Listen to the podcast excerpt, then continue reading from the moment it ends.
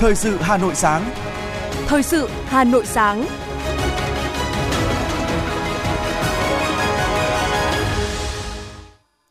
Kính chào quý vị và các bạn. Bây giờ là chương trình thời sự của Đài Phát thanh và Truyền hình Hà Nội. Chương trình sáng nay có những nội dung chính sau đây.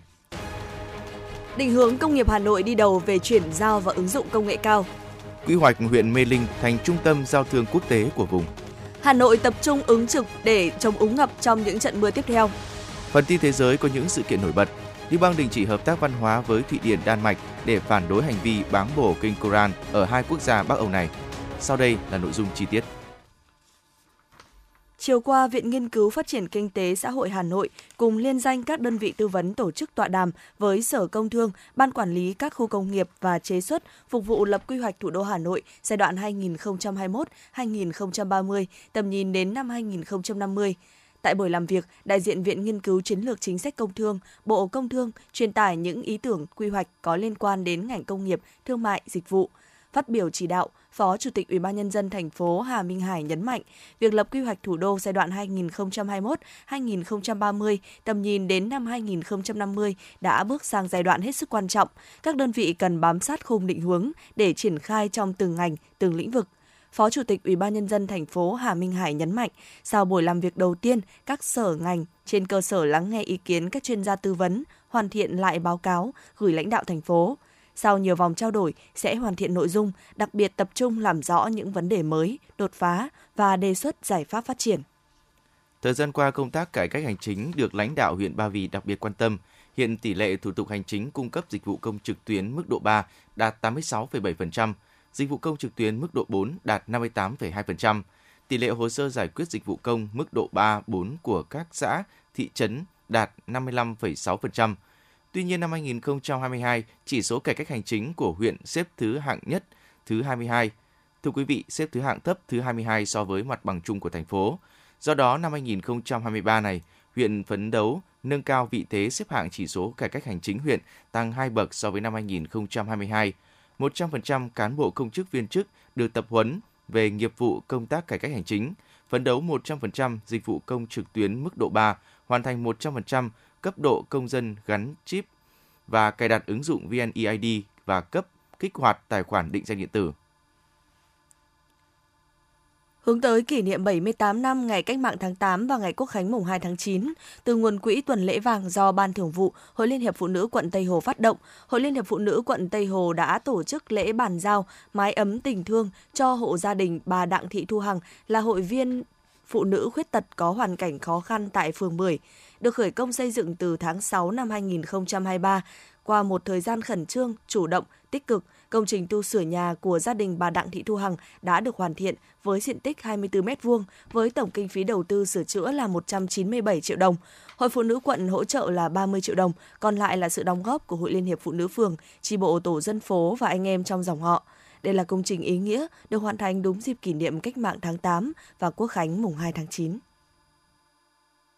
gia đình ông Kiều Văn Nhã, xã Tuyết Nghĩa, huyện Quốc Oai, vốn là thương binh 4 trên 4, lại là đối tượng nhiễm chất độc màu da cam. Từ nguồn kinh phí hỗ trợ của huyện và sự đóng góp của người thân trong gia đình, dòng họ, hai ông bà cũng đã có đủ kinh phí để xây mới ngôi nhà trên diện tích gần 100 mét vuông. Ông Kiều Văn Nhã, xã Tuyết Nghĩa, huyện Quốc Oai, chia sẻ.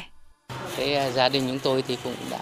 có xây dựng cái nhà cụ này từ lâu rồi. Thế nhưng mà lâu nay nó cũng xuống cấp nhiều. Thế à, được à, tin là các bác ở xã tức là cho biết tức là xây dựng cái nhà mới để mà nó có cái ý nghĩa lớn lao trong à, cuộc sống của vợ chồng chúng tôi. Thế chúng tôi là một à, thương binh, thế rồi thì chất độc da cam. Thế thấy nghe tin thế thì rất phấn khởi. Thế động viên các con các cháu tức là tập trung lại để mà hoàn thành cái à, ờ, cùng với nhà nước thế cùng với địa phương để hoàn thành cái ngôi nhà làm mới và tình nghĩa để nó xứng tâm với các hộ nhân dân khác.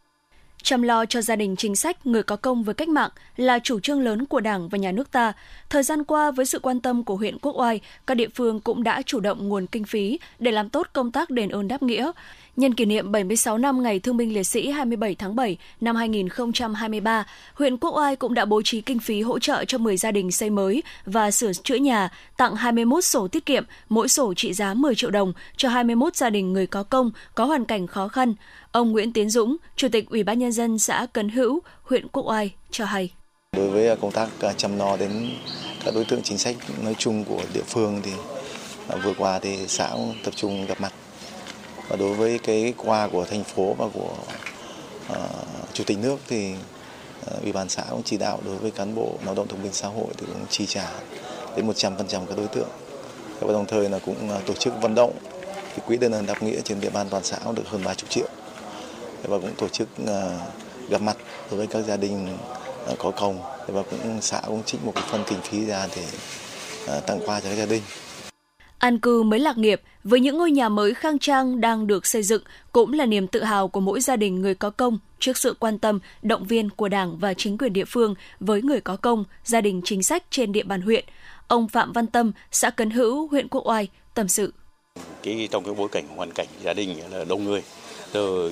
nhà thì xuống cấp, nhà cấp 4 xuống cấp, giờ phải tu bổ,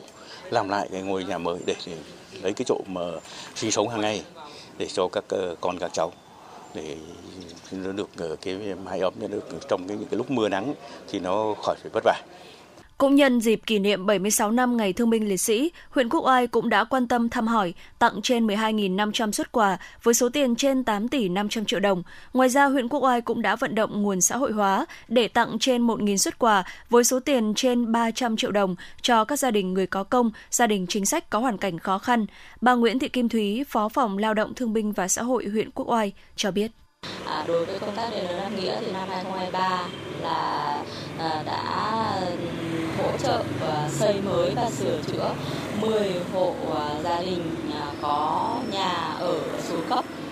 Trong đó thì xây mới là 7 hộ và sửa chữa là 3 hộ. À, cái hỗ trợ xây mới là 50 triệu đồng trên một hộ và hỗ trợ sửa chữa là 25 triệu đồng trên một hộ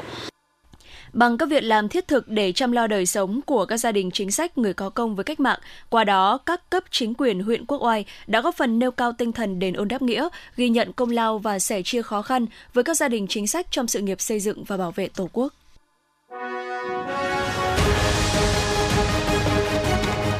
Thời sự Hà Nội, nhanh, chính xác, tương tác cao. Thời sự Hà Nội, nhanh, chính xác, tương tác cao.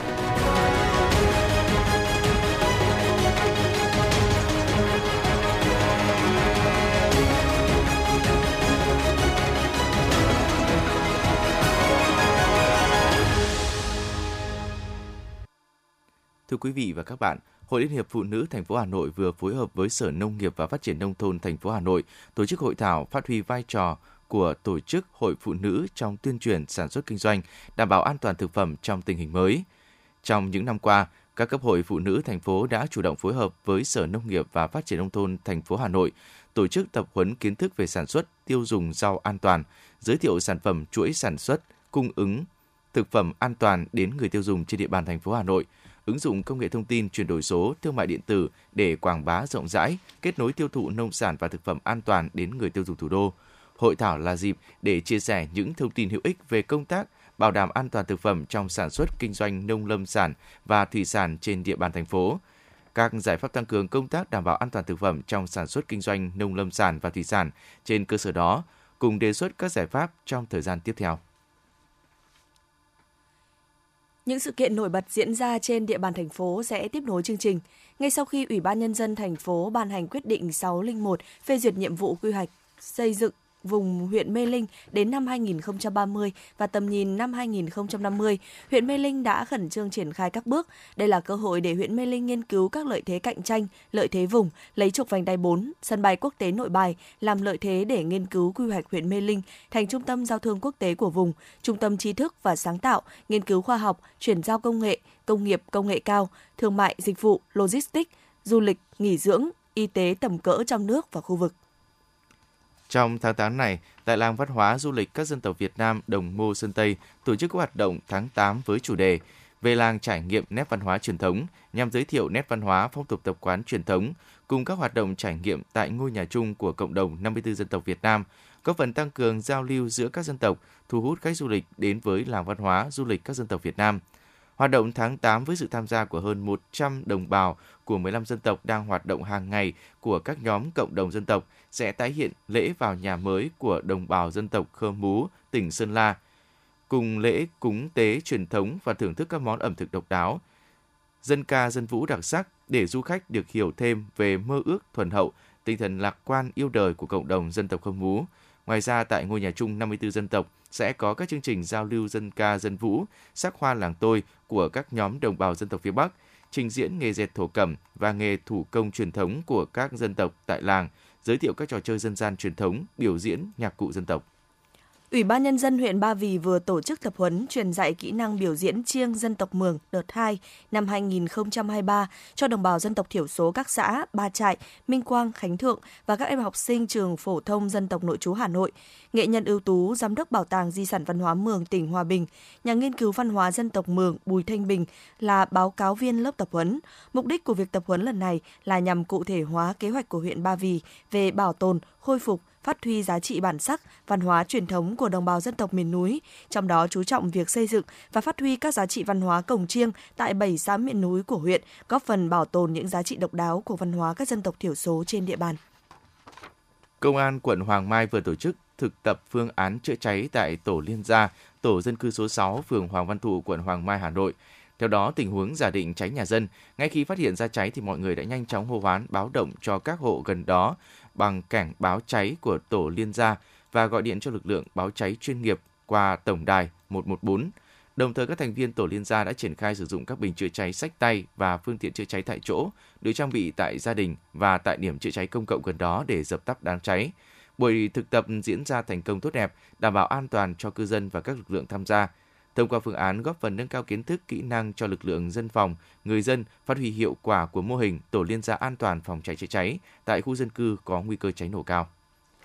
Đầu giờ chiều qua, một số khu vực nội thành Hà Nội mưa to xối xả, kèm sấm sét, gió giật mạnh. Theo dự báo của Trung tâm Khí tượng Thủy văn Trung ương, trong những giờ tới, tại địa bàn Hà Nội tiếp tục có mưa vừa đến mưa to, có thể gây ngập úng một số tuyến phố, ảnh hưởng đến sinh hoạt đi lại của người dân. Bà Nguyễn Việt Hương, Phó Tổng Giám đốc Công ty Trách nhiệm hữu hạn một thành viên thoát nước Hà Nội cho biết, để tránh cho một số tuyến phố thủ đô Hà Nội bị úng ngập, người đi đường được an toàn khi mưa lớn, đơn vị đã cắt cử nhân lực, phương tiện ứng trực tại các khu vực có nguy cơ ngập úng để tua vớt rác, đưa nước về ga thu, cửa cống, cảnh báo cho người, phương tiện tránh khu vực ngập, điều tiết mực nước sông, đảm bảo hạn chế úng ngập, Công ty trách nhiệm hữu hạn một thành viên công viên cây xanh Hà Nội cho biết, mưa lớn kèm theo gió lớn đã khiến một số cây xanh gãy cành đổ xuống lòng đường Nguyễn Trãi, Thanh Xuân nhưng đã được di chuyển vào lề đường để hạn chế ảnh hưởng đến việc lưu thông của các phương tiện. Thưa quý vị và các bạn, để đảm bảo an ninh trật tự, Công an thành phố Hà Nội và Ủy ban Mặt trận Tổ quốc Việt Nam thành phố Hà Nội đã ký kết cụ thể hóa chương trình phối hợp số 09 của Bộ Công an và Ban Thường trực Ủy ban Trung ương Mặt trận Tổ quốc Việt Nam và các tổ chức thành viên về đẩy mạnh phong trào toàn dân bảo vệ an ninh Tổ quốc trong tình hình mới trên địa bàn thành phố Hà Nội giai đoạn 2013-2023. Để thực hiện công tác phòng chống tội phạm, tệ nạn xã hội, Mặt trận Tổ quốc thị xã Sơn Tây và các tổ chức thành viên đã gắn thực hiện phong trào bảo vệ an ninh Tổ quốc và các hương ước, quy ước và các hội nghị của thôn, tổ dân phố. Trong những năm vừa qua, Mặt trận Tổ quốc thị xã Sơn Tây đã phối hợp tổ chức 1.420 buổi tuyên truyền về phong trào toàn dân bảo vệ an ninh Tổ quốc với trên 106.700 lượt người tham dự. Phối hợp tổ chức tuyên truyền qua loa truyền thanh được trên 9.000 buổi, cung cấp 1.212 tin bài đấu tranh phòng chống tội phạm, tệ nạn ma túy, đồng thời phát huy vai trò toàn dân bảo vệ an ninh Tổ quốc. Thị xã Sơn Tây cũng đã duy trì 1.694 tổ nhóm nhân dân tự quản ở 145 thôn tổ dân phố. Thị xã Sơn Tây cũng đã xây dựng 145 tổ nhóm nòng cốt để tuyên truyền phổ biến giáo dục pháp luật trong cộng đồng dân cư của 15 xã phường. Qua đó góp phần khơi dậy ý thức trách nhiệm của mỗi người dân trong công tác phòng chống tội phạm, tệ nạn xã hội và đảm bảo an ninh trật tự. Bà Nghiêm Thị Thúy Hằng, Phó Chủ tịch Ủy ban Mặt trận Tổ quốc Việt Nam thị xã Sơn Tây chia sẻ. Thì trong ờ, 10 năm thì ờ, tình hình ờ, nhân dân ở trên địa bàn rất là ổn định. Các mô hình, các phong trào quần chúng tham gia bảo vệ an ninh tổ quốc để phát triển rất là mạnh mẽ và trên địa bàn chúng tôi thì cũng không có xảy ra những cái vụ việc phức tạp và mất an ninh trong địa bàn dân cư đặc biệt là các mô hình về tự quản của nhân dân bảo vệ an ninh tổ quốc cũng như là công tác phòng chống tội phạm được nhân dân đánh giá rất là cao À, và cũng được à, cấp cấp ủy và chính quyền ghi nhận. Đối với Công an quận Hà Đông, qua 10 năm triển khai công tác phối hợp, quận Hà Đông đã triển khai xây dựng được 9 mô hình chuyên đề và tham mưu hướng dẫn các phường triển khai 32 mô hình chuyên đề đảm bảo an ninh trật tự. Qua việc xây dựng các mô hình tự quản, nhân dân đã cung cấp trên 2.000 thông tin, có phần phục vụ công tác phát hiện, điều tra, khám phá, xử lý hàng trăm vụ vi phạm pháp luật trên địa bàn. Ngoài ra, từ nguồn đóng góp của nhân dân, mô hình camera an ninh đã được triển khai và lắp đặt trên 700 mắt camera tại các khu vực công cộng, trên 2.000 mắt điều hướng phục vụ công tác đảm bảo an ninh trật tự trên địa bàn. Theo thống kê từ năm 2020 đến nay, trên địa bàn quận Hà Đông đã xảy ra 215 vụ phạm pháp hình sự, 26 vụ đối tượng vi phạm là thanh thiếu niên, học sinh và có 44 đối tượng bị xử lý hình sự, trong đó có sự đóng góp rất lớn từ các nguồn tin của nhân dân. Trung tá Bùi Nhật Quang, Phó trưởng Công an quận Hà Đông cho hay. Căn cứ vào tình hình ờ, công tác đảm bảo an ninh trật tự trên địa bàn trong từng giai đoạn, từng thời điểm thì mặt trận Tổ quốc quận cùng với công an quận đã thường xuyên phối hợp phải đưa ra những cái phương án cụ thể cho từng hoạt động à, tập trung à, công tác tuyên truyền hướng đến từng đối tượng như là đối với các em học sinh, sinh viên hay là đối với cả à, các cái người lầm lỡ đang tái hòa nhập cộng đồng. Đối với từng các cái đối tượng này thì chúng tôi có những cái phương án kế hoạch riêng cụ thể. Đồng thời thì hoạt động các cái hoạt động của giữa mặt trận và cán bộ công an đã đi đến từng cơ sở để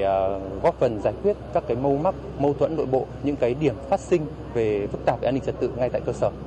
Trong 10 năm, Công an thành phố đã phối hợp với Ủy ban Mặt trận Tổ quốc và các tổ chức thành viên các cấp tham mưu triển khai thực hiện 1.616 mô hình cách làm hay phù hợp thực tiễn công tác xây dựng phong trào toàn dân bảo vệ an ninh Tổ quốc trên địa bàn thành phố. Qua giả soát, đánh giá có 495 mô hình hiện nay đang thực hiện có hiệu quả, nhiều mô hình được triển khai sâu rộng, nhiều mô hình tự quản về an ninh trật tự được triển khai tại 181 địa bàn cấp xã.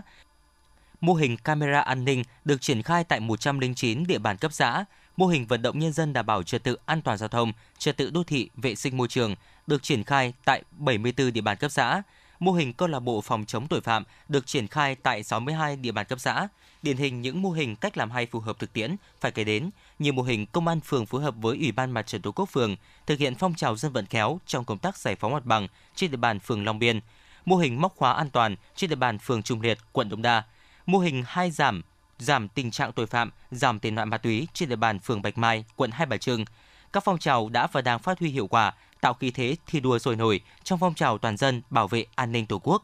Lực lượng công an và mặt trận Tổ quốc các tổ chức thành viên thường xuyên được củng cố kiện toàn, phát huy tốt vai trò là hạt nhân tích cực trong phối hợp xây dựng Đảng, chính quyền, hệ thống chính trị ở cơ sở, trong tham mưu triển khai thực hiện công tác xây dựng phong trào toàn dân bảo vệ an ninh Tổ quốc. Qua đó đã có phần bảo đảm an ninh trật tự, phục vụ có hiệu quả cho nhiệm vụ phát triển kinh tế xã hội của địa phương và thành phố. Trung tướng Lê Quốc Hùng, Thứ trưởng Bộ Công an đánh giá. Chúng tôi thấy rằng là cái mối quan hệ phối hợp giữa công an ờ, và ờ, mặt trận cũng như và các tổ chức thành viên là rất chặt chẽ, ờ, phân vai, phân cấp, phân việc, phân công rất rõ ràng và cũng rất dễ thực hiện. Để chúng tôi qua theo dõi các cái hoạt động của Hà Nội. Trong cái chương trình phối hợp công chính của các đồng chí thì các đồng chí đã tiếp cận những cái vấn đề nó rất thực chất. Chúng tôi thấy rằng cái cách tiếp cận của nhiều cái mô hình cách làm hay của công an phường của mặt trận của dân vận của đoàn thanh niên của hội phụ nữ của cựu chiến binh hà nội là rất đi thẳng vào thực tiễn cuộc sống rất là thuyết phục người dân.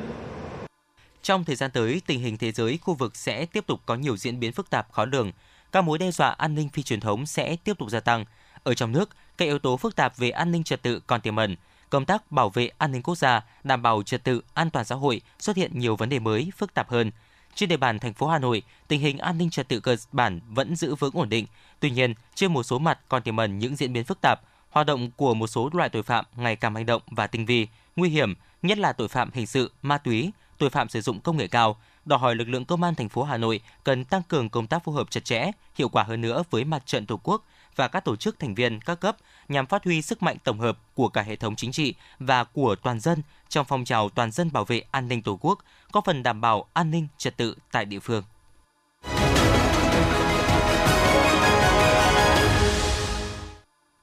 Thưa quý vị và các bạn, hiện nay, một bộ phận bạn trẻ lạm dụng game online tới mức nghiện đã dẫn đến những hệ lụy khó lường cho chính bản thân và xã hội. Tác hại của việc nghiện game online là rất lớn, khi game thủ ám ảnh bởi việc nhập vai đến nỗi không thoát ra được, đó là biểu hiện của bệnh tâm thần. Chưa kể, nghiện game online còn khiến ảnh hưởng đến sức khỏe và việc học ở trường.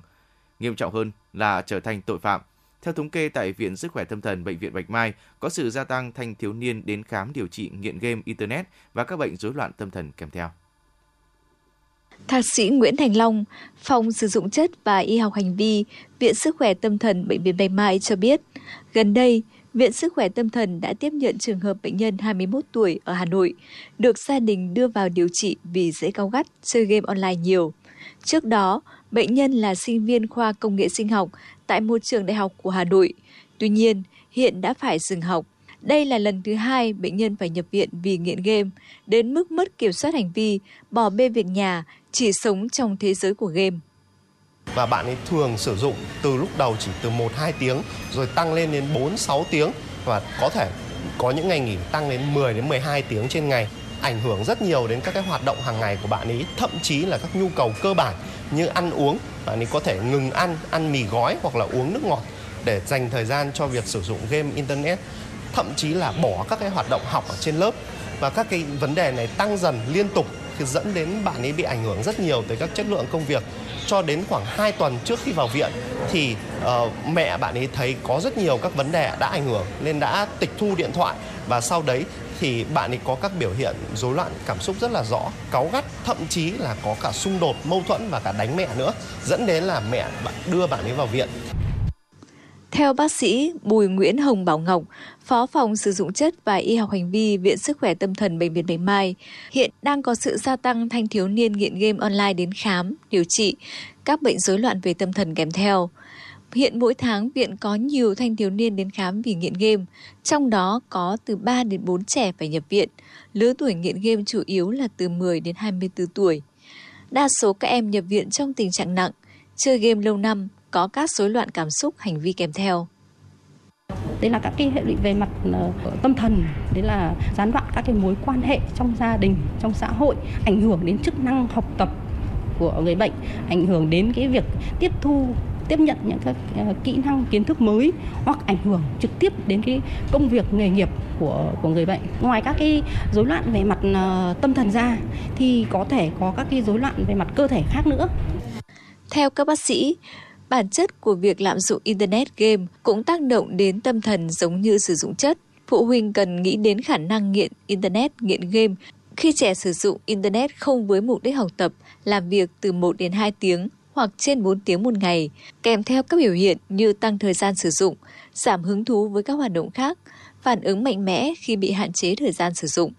Khi thấy trẻ không cải thiện tình trạng, cần đưa trẻ đến các cơ sở chuyên khoa tâm thần để khám để được điều trị phù hợp. Về vấn đề điều trị nghiện game Internet, bác sĩ Bùi Nguyễn Hồng Bảo Ngọc cho biết. Hiện tại điều trị nghiện game hay nghiện Internet ở Viện Sức khỏe Tâm thần mình sẽ phải kết hợp điều trị cho người bệnh từ ờ, hóa dược, trị liệu tâm lý và các cái hỗ trợ can thiệp từ phía bên ngoài đấy là gia đình, nhà trường và cộng đồng thì mới đạt được hiệu quả. Còn nếu như chỉ phụ thuộc vào hóa dược không thì cái tỷ lệ tái phát nó sẽ rất cao.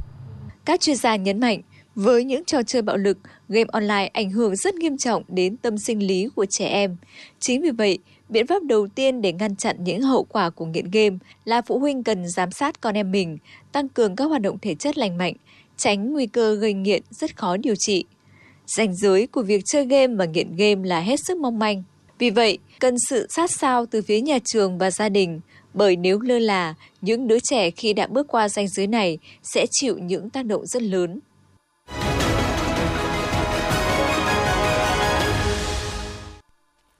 Quý vị và các bạn đang nghe chương trình thời sự của Đài Phát thanh Truyền hình Hà Nội. Phần tin thế giới sẽ tiếp nối chương trình. Hãng thông tấn quốc gia Liban đưa tin, chính phủ nước này sẽ đình chỉ hợp tác với Thụy Điển và Đan Mạch để phản đối hành vi báng bổ kinh Koran cho đến khi chính phủ hai nước có biện pháp thích hợp để khắc phục tình hình. Ngoại trưởng Đan Mạch bày tỏ hy vọng đề xuất của chính phủ về một lệnh nhằm giới hạn hành vi đốt kinh Koran sẽ giúp giảm leo thang căng thẳng với các nước Hồi giáo.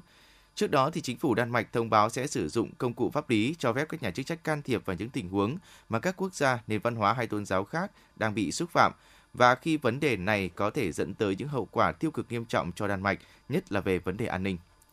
Đức tuyên bố ngừng viện trợ tài chính và hợp tác phát triển với Niger sau vụ đảo chính lật đổ Tổng thống nước này Mohamed Bazoum hồi tuần trước, đồng thời cảnh báo Berlin có thể thực hiện các biện pháp bổ sung. Cùng ngày, Liên minh châu Âu EU và Pháp cũng quyết định ngừng viện trợ tài chính cũng như hợp tác an ninh với Niger. Tăng trưởng kinh tế khu vực sử dụng đồng euro eurozone trong quý 2 của năm 2023 đã phục hồi, song vẫn còn những lo ngại về tăng trưởng trì trệ của Đức nền kinh tế đầu tàu khu vực. Chủ tịch ECB Christine Lagarde lựa chọn tăng hay giữ nguyên lãi suất đều phụ thuộc vào việc đưa lạm phát quay trở lại mức tiêu thụ và duy trì ở mức này trong thời gian dài. Tổ chức Y tế Thế giới cho biết chỉ có 4 quốc gia là Brazil, Mauritius, Hà Lan và Thổ Nhĩ Kỳ đã thông qua toàn bộ các biện pháp chống thuốc lá vốn được khuyến nghị trong cuộc chiến chống khói thuốc nguy hiểm này. Trong báo cáo, WHO đã hối thúc các nước mở rộng quy mô áp dụng các biện pháp giúp giảm sử dụng thuốc lá, bao gồm cấm quảng cáo, in cảnh báo sức khỏe trên bao bì thuốc lá, tăng thuế thuốc lá và hỗ trợ những người muốn bỏ thuốc lá.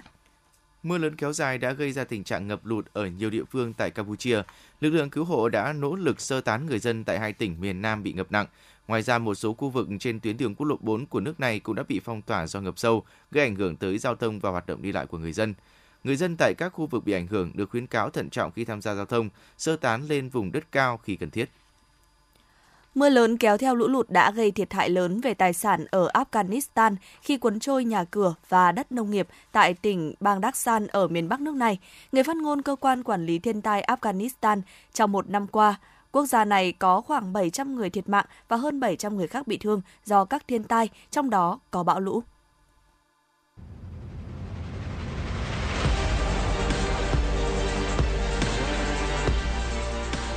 Bản tin thể thao. Bản tin thể thao.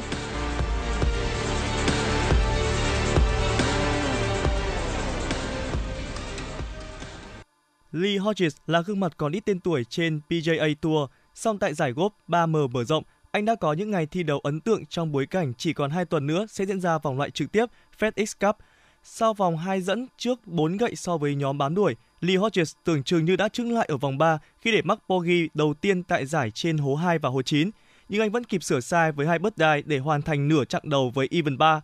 Trong 9 hố cuối, Hodges chơi bogey free và ghi được 5 bất đai, kết thúc 18 hố đấu với 66 gậy và nâng cách biệt lên 5 gậy. Với 193 gậy sau 54 hố đấu, Hodges đã làm lu mờ kỷ lục 195 gậy của giải đấu trước đó mà Scott Piercy đã thiết lập năm ngoái.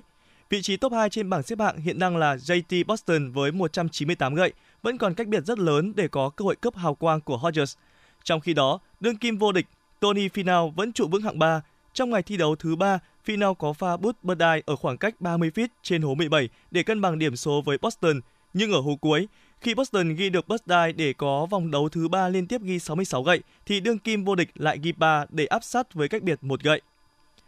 Chặng cuối giải đua xe đạp Tour de France dành cho nữ là một chặng đua tính giờ cá nhân dài 22,6 km. Với lợi thế rất lớn có được sau chặng 7, Demi Vollering đã hoàn thành xuất sắc nhiệm vụ khi đạt thành tích tốt thứ hai. Cua người Hà Lan cán đích với thời gian 29 phút 25 giây, chậm hơn 10 giây so với người đồng đội ở đội đua SD Watch là Madeleine Rosser. Trung cuộc sau 8 chặng đua, Vollering đã trở thành nhà tân vô địch của Tour de France nữ và đây là chức vô địch đầu tiên của cô tại giải đấu này. Các vị trí tiếp theo trên bảng xếp hạng lần lượt thuộc về Lotte Kopecky và Cassia New Guiadoma và họ cũng đồng thời nắm giữ các danh hiệu coureur nước rút xuất sắc nhất và coureur leo núi xuất sắc nhất.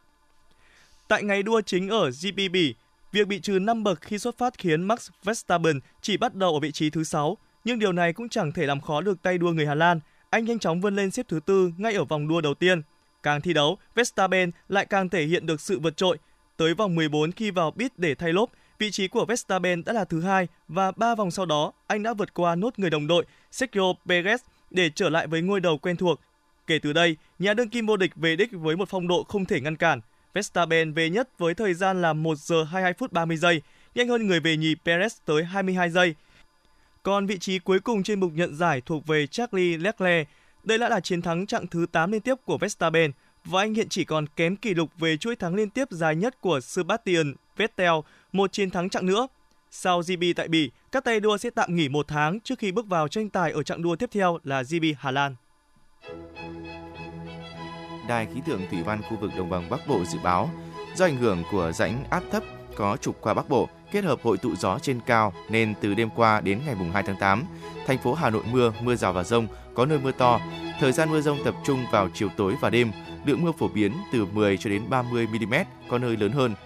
Đợt mưa rông này tại thành phố Hà Nội có khả năng kéo dài đến ngày mùng 3 tháng 8. Thời gian mưa rông tập trung chủ yếu vào chiều tối và đêm. Khu vực Hà Nội có mây, có lúc mưa rào và rông, gió nhẹ, nhiệt độ thấp nhất từ 26 đến 28 độ, nhiệt độ cao nhất từ 32 đến 34 độ. Quý vị và các bạn vừa nghe chương trình thời sự của Đài Phát thanh Truyền hình Hà Nội, chỉ đạo nội dung Nguyễn Kim Khiêm, chỉ đạo sản xuất Nguyễn Tiến Dũng, tổ chức sản xuất Lưu Hường. Chương trình do biên tập viên Thùy Chi, phát thanh viên Hồng Hạnh Bảo Nhật cùng kỹ thuật viên Quang Ngọc thực hiện. Xin chào và hẹn gặp lại trong chương trình thời sự 11 giờ trưa nay.